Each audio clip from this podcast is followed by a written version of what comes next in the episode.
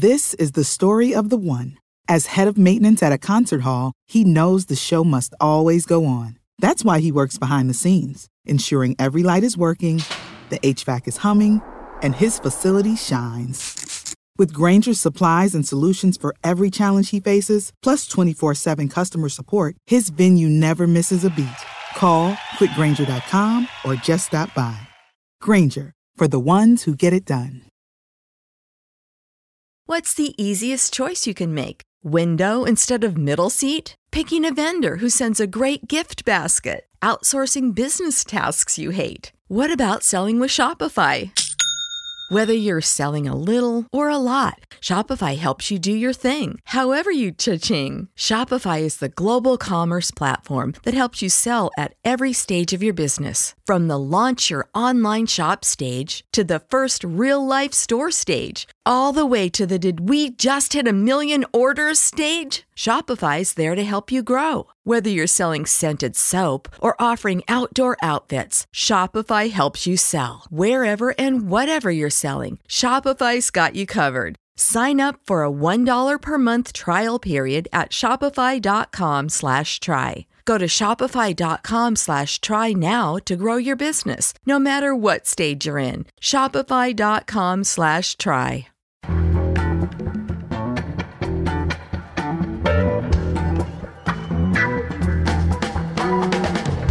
The Nation magazine, this is Start Making Sense political talk without the boring parts.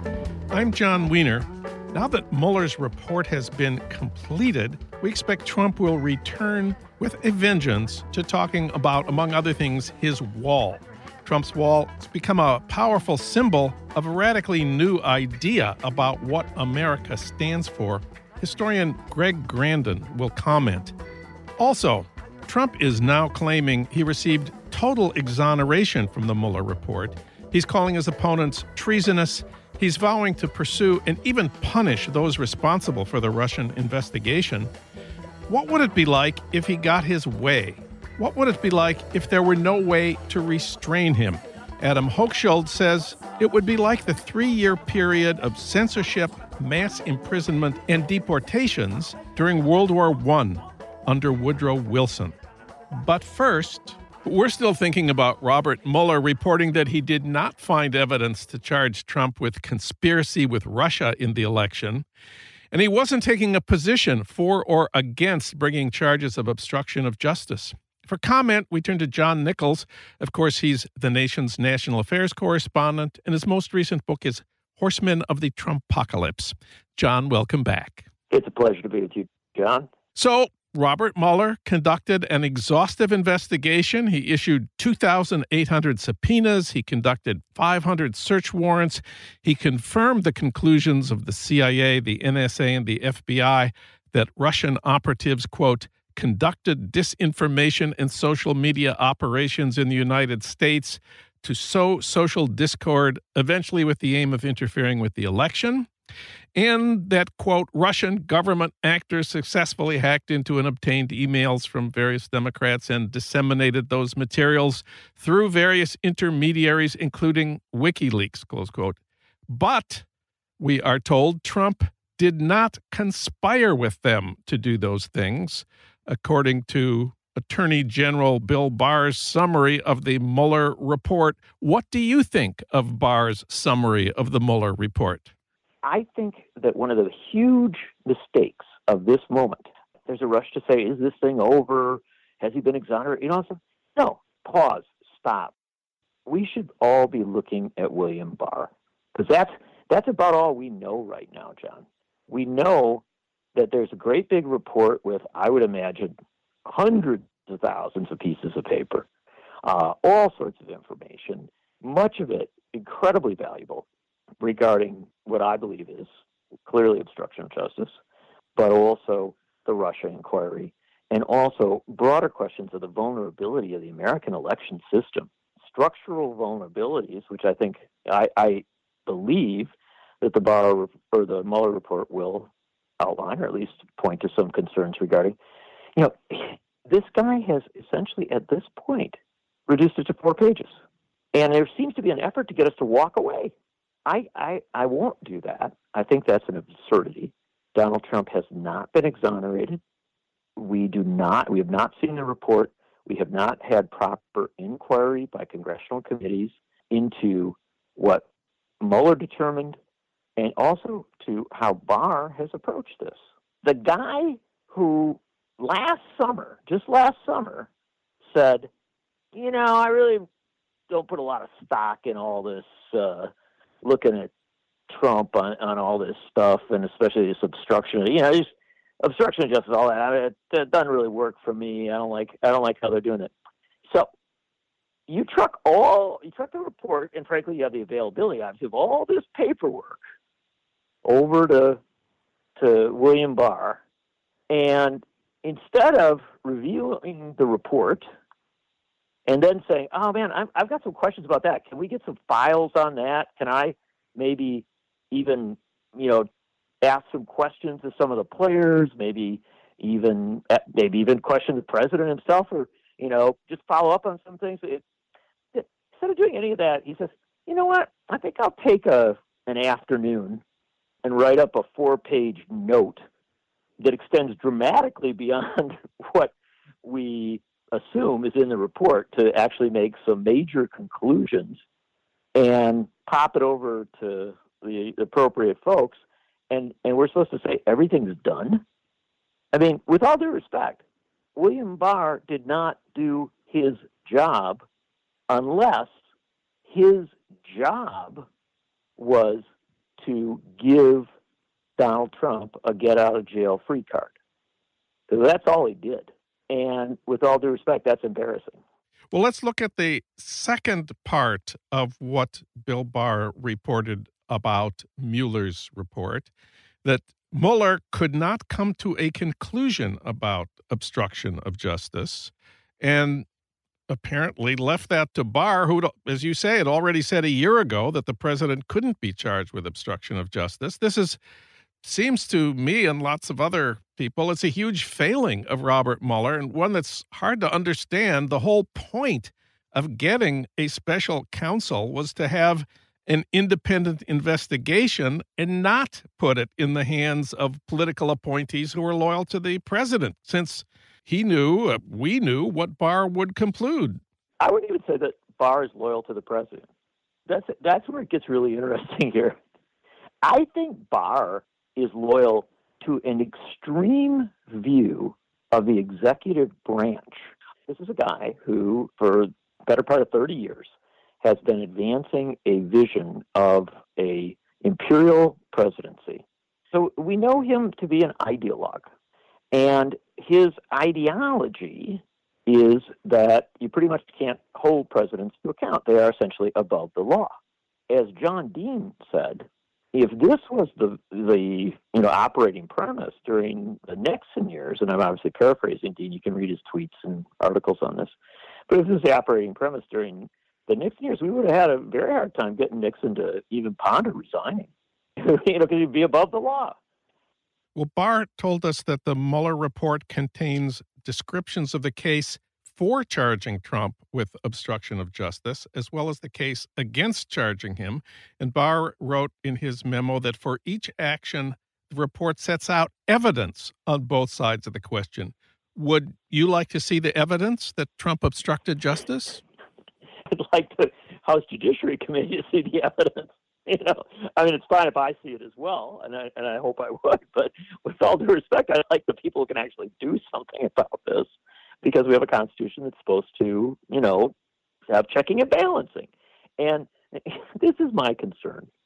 I think that Mueller is is indeed a Boy Scout, right? I mean, he drives a Subaru, as as we learned the other day. So you know, he's a very responsible guy.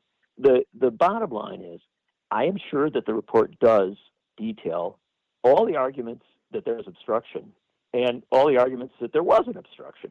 And I would really like to read them because what if, let's just offer a concept here. What if there's like, I don't know, 10,000 pages of arguments that there was obstruction and like a paragraph that's saying, but, you know, William Barr says there isn't.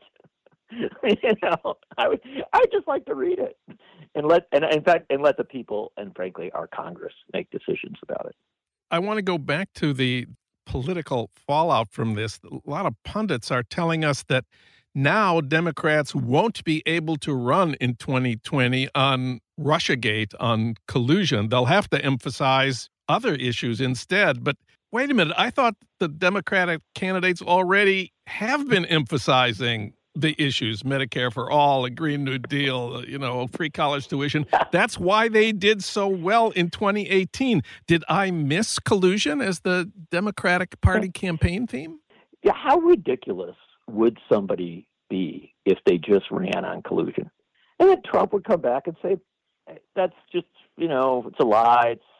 And then would pivot. I guarantee Trump would pivot in like five seconds after you know diminishing his opponent to talk about the economy, talking about you know whatever other bragging he wants to do about his sense that he's been a good president. No, there was never any suggestion that Democrats were going to run in 2020 on collusion.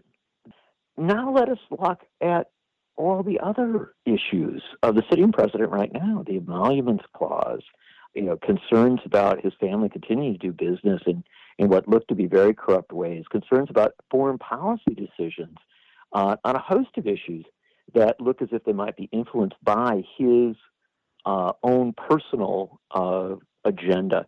The things that Michael Cohen has raised as regards lawless, uh, illegal activities done by the sitting president as regards covering things up and doing payoffs and things like that. You know, I mean, even the guy's taxes. So the fact of the matter is, there's still a host of issues about Trump accountability that if people wanted to examine, they could and just say, well, he's a bad guy, you don't like him, whatever.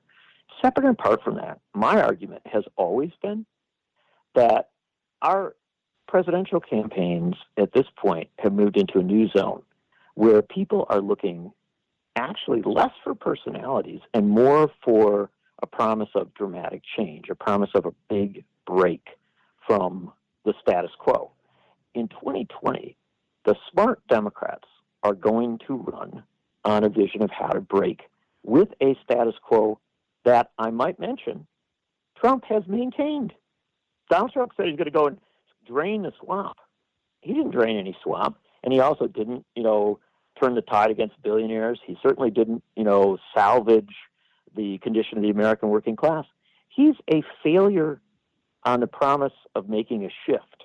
The only thing that suggests that he has made a shift is the absurdity of his personal style. And so a Democrat who simply runs against Trump as a person would be making a massive mistake.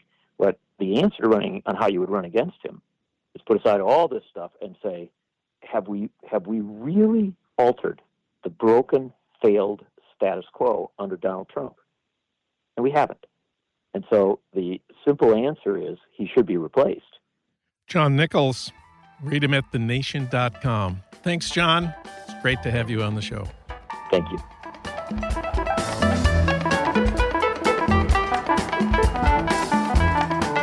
Now that the Mueller report has been submitted, we expect Trump to return to his obsession with building a wall at our southern border. Something extremely popular with his base, those people who chant build the wall at rallies. It all suggests some powerful symbolism is at work here, and Greg Grandin suggests it's a radically new symbol for America. Greg teaches history at NYU. He's an award winning historian and a member of the Nation editorial board. His new book is The End of the Myth From the Frontier to the Border Wall in the Mind of America. Greg Grandin, welcome back. Thanks for having me on, John. Well, as the symbol of the ideals of the United States, the border wall is a big change from what used to symbolize America, the America that we held out as a model for the rest of the world to emulate. Let's start with the symbol that came before the wall. The frontier and and the wide open frontier, the the, the symbol of American expansionism. There's the social experience of expansion, which is been present from the beginning or even the beginning of the foundation of the of the republic. And then there's the turning that experience into an ideology into a nationalism into foundation of american exceptionalism. And just to bring it back to the book that that that opposition between a wall which symbolizes closeness and and and racism and a kind of uh, a kind of national kind of nativism. The frontier symbolized all of the all of the supposed opposites openness, the place where the United States moved into the future and into the world, the place where even if you acknowledge the racism involved in indigenous dispossession and, and the conquest of, of Mexico, Mexican territory, you could at least credibly argue that that racism and extremism would be left behind as the U.S. moves into the future. And so I can't think of any better opposition, anything better that captures what's what's specific about Trump and Trumpism than than the wall, which so embodies what some some scholars have called race realism, this sense that the frontier is closed, that that there's not enough to go around, that not everybody can sit at the table, and that and that we have to take care of our own. That's the kind of essence of, of Trumpism, and it's captured and crystallized in in in the wall. And of course, Trump's concept of our own uh, is different from yours and mine. Yeah, yeah, I think it's fairly clear that he has a that he represents a kind of uh, uh, white supremacism, settler colonialism, whatever you want to call it. But he he represents a kind of national community that that uh, that is specifically white. I mean, it has deep history, deep deep uh, kind of uh, history in the U.S. in U.S. in the U.S. experience. I mean, it is part of the United States is a settler colonial nation built on on on the back of of, of Native Americans, of African Americans. So that that kind of racism, that kind of that kind of nativism and, and brutalism has been present, but the myth of the frontier, and the book is called The End of the Myth, but the myth of the frontier allowed a kind of sublimation, if you will, or at least a, uh, ideological suppression of the most brutal and exclusionary parts of that of that expansionist history. And I think what Trump represents is pulling it out and and and and turning it into spectacle, into a politics, right? So it's not it's not that he's you know, this is the argument about Trump. He either represents something entirely unprecedented in U.S. history, a violation of of U.S.'s democratic and institutional proceduralism and a history of tolerance, or he represents the culmination of of centuries of brutal settler colonialism and racism. And I think thinking about the, the history of U.S. expansion is a way to get out of that dichotomy and think about how Trump both is and isn't unique to U.S. history and why he's particular, why he's possible during this specific moment you've called the frontier and frontier expansion a myth. Could it be that Trump's call to build the wall represents a more accurate assessment of how the world actually works, especially compared to the myth of the frontier? The frontier promised endless possibilities. The wall points to an era of limits and claims to represent realism about uh, economic stagnation. Yeah, I, I mean, it is tempting to think of the wall as as, as a disenchantment, as a, as a revelation of the illusion and the mirage of of the earlier period of economic globalization, of of of the earlier expansionist period. I mean, the myth, the frontier ultimately was a a, a myth, a mirage. It, it promised to lift all boats, to sit everybody at the table, but it it actually masked a, a, deeply unequal distribution of economic resources and economic and political power.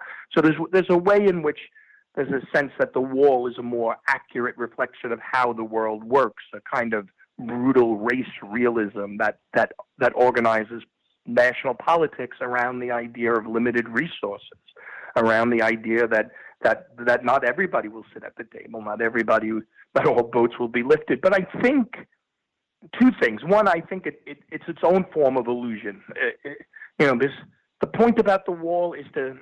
I mean, Trump's genius is that he figured out the wall was a way to talk about capitalism without without challenging the premises of capitalism, and hence that's its own illusion, right? It's it's it's the illusion is that that if we build the wall, we can go on as we were. We could restore this myth of kind of it's kind of like a petulant hedonism that Trump himself embodies. Remember, he said I could stand on Fifth Avenue and and shoot somebody and I wouldn't lose any support. I mean, there's a there's an impunity there. There's a there's a there's a immunity. There's a sense uh, in which Trump represents a, defin- a white suprem I, I would frankly say a white supremacist definition of freedom as freedom from restraint. You know, and, and in this kind of restoration of a very brutal notion of freedom and, and hedonistic and nihilistic definition of freedom, cruelty becomes the symbolic cultural representations of that definition of freedom. So we who's going to tell us we can't torture? Who's going to tell us we can't put children in detention centers?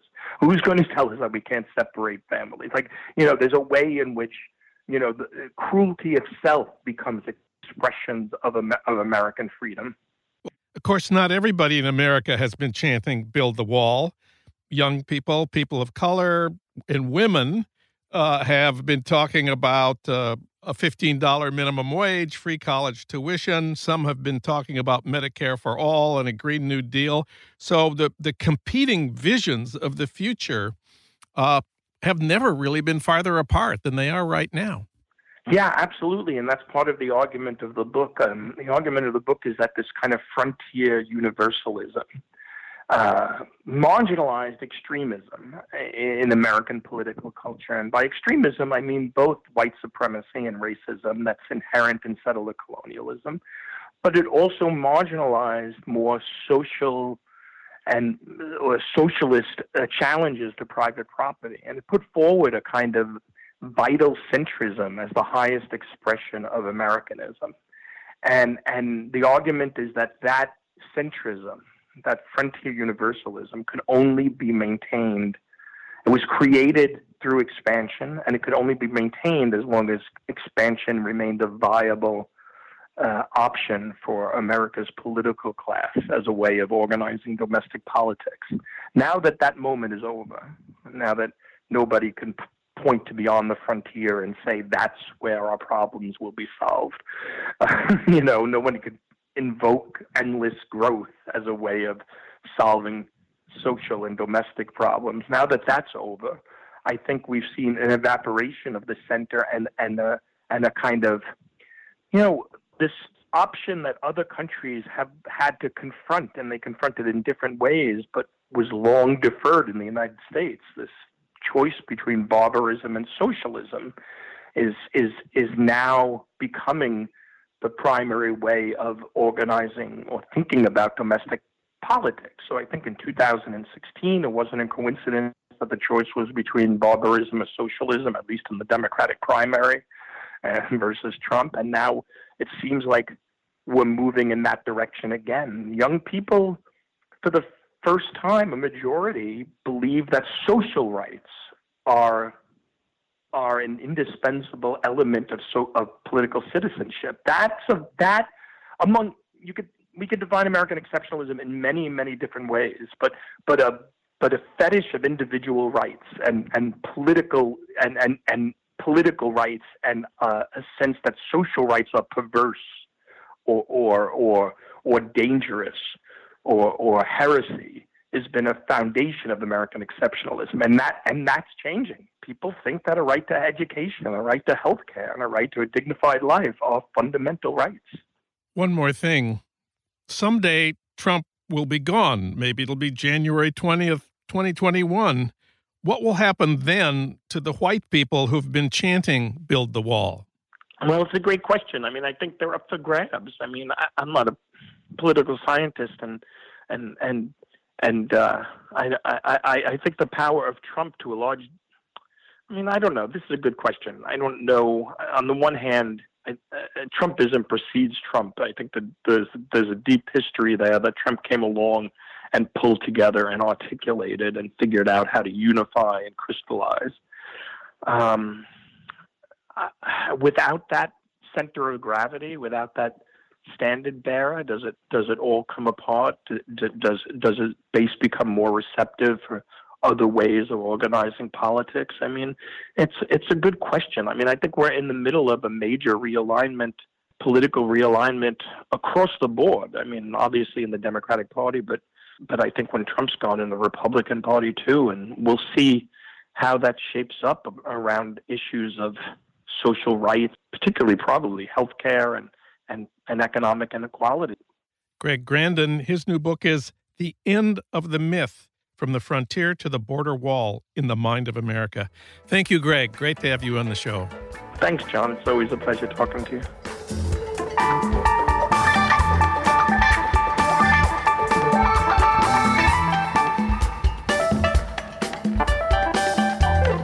Trump has made it clear that he'd like to silence his critics. He'd like censorship of the media and jail or deportation for activists and people he considers enemies. What would it be like if he got his way, if there were no way to restrain him? Adam Hochschild has been thinking about that. He's an award winning writer on social justice. I think my favorite of his many books is Bury the Chains. It's about the first movement to mobilize people against slavery. It succeeded at abolishing the slave trade in England in 1807. He teaches journalism at Berkeley. His new book is Lessons from a Dark Time. Adam Hochschild, welcome back. Hi, John. It's good to be with you. Well, you open your new book with a bold and original idea what Trump would like to do to his critics, another president actually succeeded at doing. Tell us about that. Let's roll back the clock a little over a hundred years and listen to that president talking to Congress. I'll read you a quote from uh, something he said in 1915. There are citizens of the United States, I blush to admit, born under other flags, who have poured the poison of disloyalty into the very arteries of our national life. Such creatures of passion, disloyalty, and anarchy must be crushed out. Woodrow Wilson talking to Congress in 1915. Amazing. Uh, gearing up for a period of severe repression, in some ways, I think the most serious such period we've experienced here in the United States from 1917 to 1920. I mean, I'm putting aside slavery, which was horrible repression of a different sort, but yes. when you talk about repression of civil liberties, we always tend to think of the McCarthy era, but actually, I think that period, 1917 to 1920, uh, was the worst. Well, when I was in high school, I blush to say Woodrow Wilson was my favorite president because he wanted to end all wars. He wanted a League of Nations that would prevent future wars. He supported the eight hour day. He supported votes for women. He signed the first income tax and the first antitrust act. And he'd been a history professor and, and a university president. What, what could be better than that? Then I went to college. Then I learned about the stuff in, in your book. Let's start about his attacks on immigrants. Who exactly did he go go after, and uh, how did he uh, succeed? Several things were driving him, I think. At the one was right from really from the beginning, and you can find quotes on this from the, the history book that he wrote. He was one of the people who felt, as did uh, millions of Americans uh, uh, at that time, who were descended from uh, people who'd been here for a few generations, who were mainly of, of British and German stock. They felt the the country was being polluted by all these unwashed immigrants, poor Jews from Eastern Europe, people from southern Italy, uh, and the you know the Irish uh, Catholics, and that this was changing the sort of Anglo-Saxon America that they had always uh, imagined existed. But of course, America was never all Anglo-Saxon. There were Native Americans here, there were enslaved Africans here, and so forth. But that was part of what was driving him. Then two other things happened. The United States entered the First World War, and that unleashed a tide of nasty patriotic chauvinism such as we've never really seen here. There's nothing like a war to sort of get people whipped up against, you know, imagined subversives everywhere. And then, fast on the heels of that, in fact, almost simultaneously came the two stages of the Russian Revolution, culminating in uh, November 1917 when the Bolsheviks uh, seized power. And the people who ran the United States, the captains of industry, you know, the presidents, senators, and so forth, were terrified that something like that might happen here, as were governments all over Western Europe. And that really increased uh, the repression. And I, as I say, I think it was the worst civil liberties crisis that the U.S. has ever seen. So, censorship of the media, of course, is another one of Trump's uh, dreams. Uh, Woodrow Wilson actually succeeded, you point out in Lessons from a Dark Time. How did he do it? He he uh, got Congress to pass pass laws giving him the powers to do these various things. The person who was in char- charge of his assault on the media was Sidney Albert Burleson, who was the Attorney General, uh, and uh, sorry, the Postmaster General. Why the Postmaster General? Because the Postmaster General could regulate what traveled through the mail. And newspapers and magazines of all kinds, uh, uh, you know, especially those that were, you know, weeklies and monthlies published by political organizations, depended on the mail to reach their subscribers.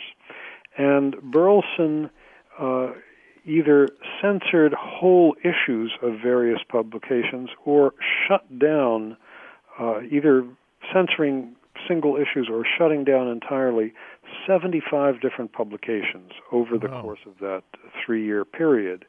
And they were particularly afraid of publications that were published in languages other than English, of which there were a lot because there were yeah. so many recent immigrants from Europe who preferred to read something in Serbo-Croatian or German or Italian or something else. And they passed a regulation saying that any of these foreign language publications, if they published anything to do with the war or commenting on the U.S. government or on one of the Allied powers, that had to be translated into English and shown to the post office before it could be sold, uh, before it could be be be mailed. Be mailed. And of course, that was a, a ruinous expense, and uh, you know a lot of these publications just shut down. And for English language publications, what were they targeting? What did they not allow to go through the mails? Well, they were very vague about it. They said you know anything which which questions the war effort or casts doubt on our allies and Burleson refused to spell these things out in more detail. A delegation of lawyers, including Clarence Darrow, went to see him, but he didn't want to give them any more detail because, of course, any kind of edict like that is more threatening if it's vague. Yeah. Um, what they were really afraid of were, were two things. One would be anything that would threaten the war effort, mm-hmm. and closely related to that, anything that would, uh, you know, help uh, foment strikes, uh, the militant wing of the labor movement. The group that, above all, uh, the government wanted to crush and really did succeed in crushing was the Wobblies, the Industrial Workers of the World, the IWW. Uh, they put more than a hundred Wobblies on trial, brought them in freight cars from uh, all over the country to Chicago. They had a months long trial, uh, sentenced them all to long terms in prison, uh, raided uh, simultaneously one day in 1917 four dozen wobbly offices all over the country, all the offices that the group had, confiscated tons and tons of material, never gave it back. Uh, several years later, it was always it, it was uh, burned. So mm. wobbly history literally went up in smoke. Well, we need to find out what lessons can be drawn when American democracy was undermined so dramatically by the president. We're interested, of course, in the parallels to our own time. How come Wilson was able to succeed so thoroughly? Why wasn't there more effective opposition? And how does that? I mean, today it seems like there's a lot of opposition to Trump in a lot of different places. There is, and I'm actually, uh, paradoxically, despite these Trumpian times we're living in, I have a little more faith in the system of checks and balances working today. uh, than I would have in 1917, 1918. One reason is that we are not engaged in a full scale war. Wars are always terrible for civil liberties. Yeah. Uh, and you know, yes, we do have troops, you know, fighting in Syria and Iraq and Afghanistan and so forth, but it's not the kind of overarching all-out effort that the world wars was. So I think that has made a different atmosphere today. Um, but I think another uh, lesson we can take, besides making sure those checks and balances uh, function well, is that the media has to be really, really skeptical. Uh, and I feel the media is a stronger voice for truth today than it was in that period 1917 to 1920. You look at how the media covered the repression that went on because there were literally thousands of radicals who were arrested in that period and sent to prison. Rarely in the mainstream press of the day, which meant daily newspapers, and we still do have a few of them left yes, today. We do. Uh, mainly the mainstream press went along with this, cheerled for it, uh, you know, didn't didn't protest in an outspoken way. So I think the media is tremendously important. Another lesson that I took is that, um, you know, sometimes a determined person who may not be at the top of the bureaucracy, but is somewhere in the middle, can, by following the law and his or her conscience, really have an effect. Now, extreme right wingers would call this the deep state. Yes. But there was an interesting example uh, in 1919 20. There were somewhere between 6,000 and 10,000 undocumented uh, immigrants who were arrested during that period. This is the, the period of they call the Palmer raids, named after Attorney General A. Mitchell Palmer. The government wanted to deport these people. These were folks who were immigrants. Some of them had not gotten naturalized properly as American citizens, or the government was able to find some sort of fault with how they had been naturalized.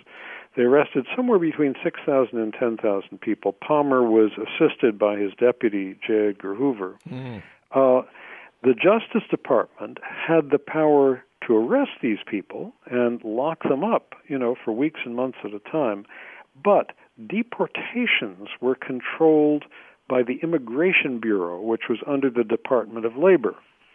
And there, there was a guy named Lewis F. Post, who was a progressive former newspaperman, uh, sort of inconspicuous looking guy with rimless glasses and a Van Dyke beard. Uh, and he followed the law.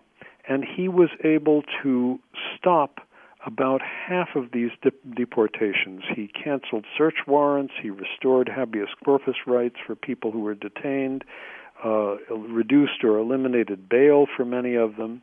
It earned him the undying hatred of J. Edgar Hoover, who unsuccessfully orchestrated a campaign by the American Legion for post dismissal.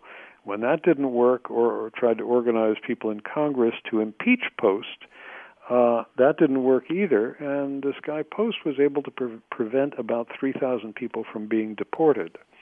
So sometimes a middle ranking bureaucrat, you know, who follows the law, follows conscience, can actually do something good. Adam Hochschild his new book is Lessons from a Dark Time. It's a collection of essays about people who took a stand against despotism or spoke out against unjust wars and government surveillance and who fought for a more just world. Adam, thanks for talking with us today.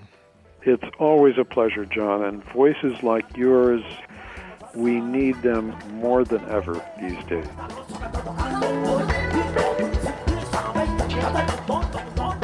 Finally, on this week's episode of Dave Zirin's Edge of Sports podcast, Dave talks about the rot that envelops the NCAA. It's been more visible than ever this March. That's this week on the Edge of Sports podcast, where sports and politics collide. New episodes every Tuesday at thenation.com.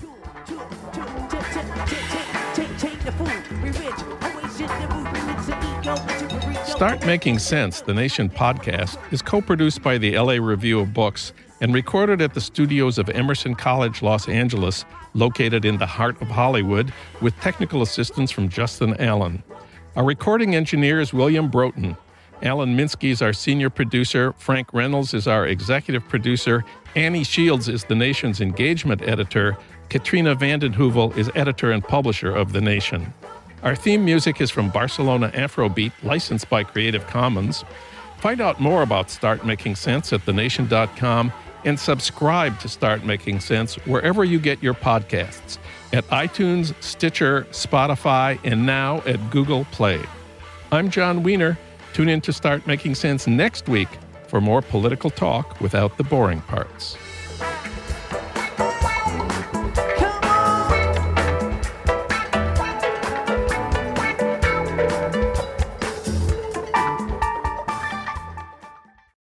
This is the story of the one. As a maintenance engineer, he hears things differently. To the untrained ear, everything on his shop floor might sound fine, but he can hear gears grinding or a belt slipping.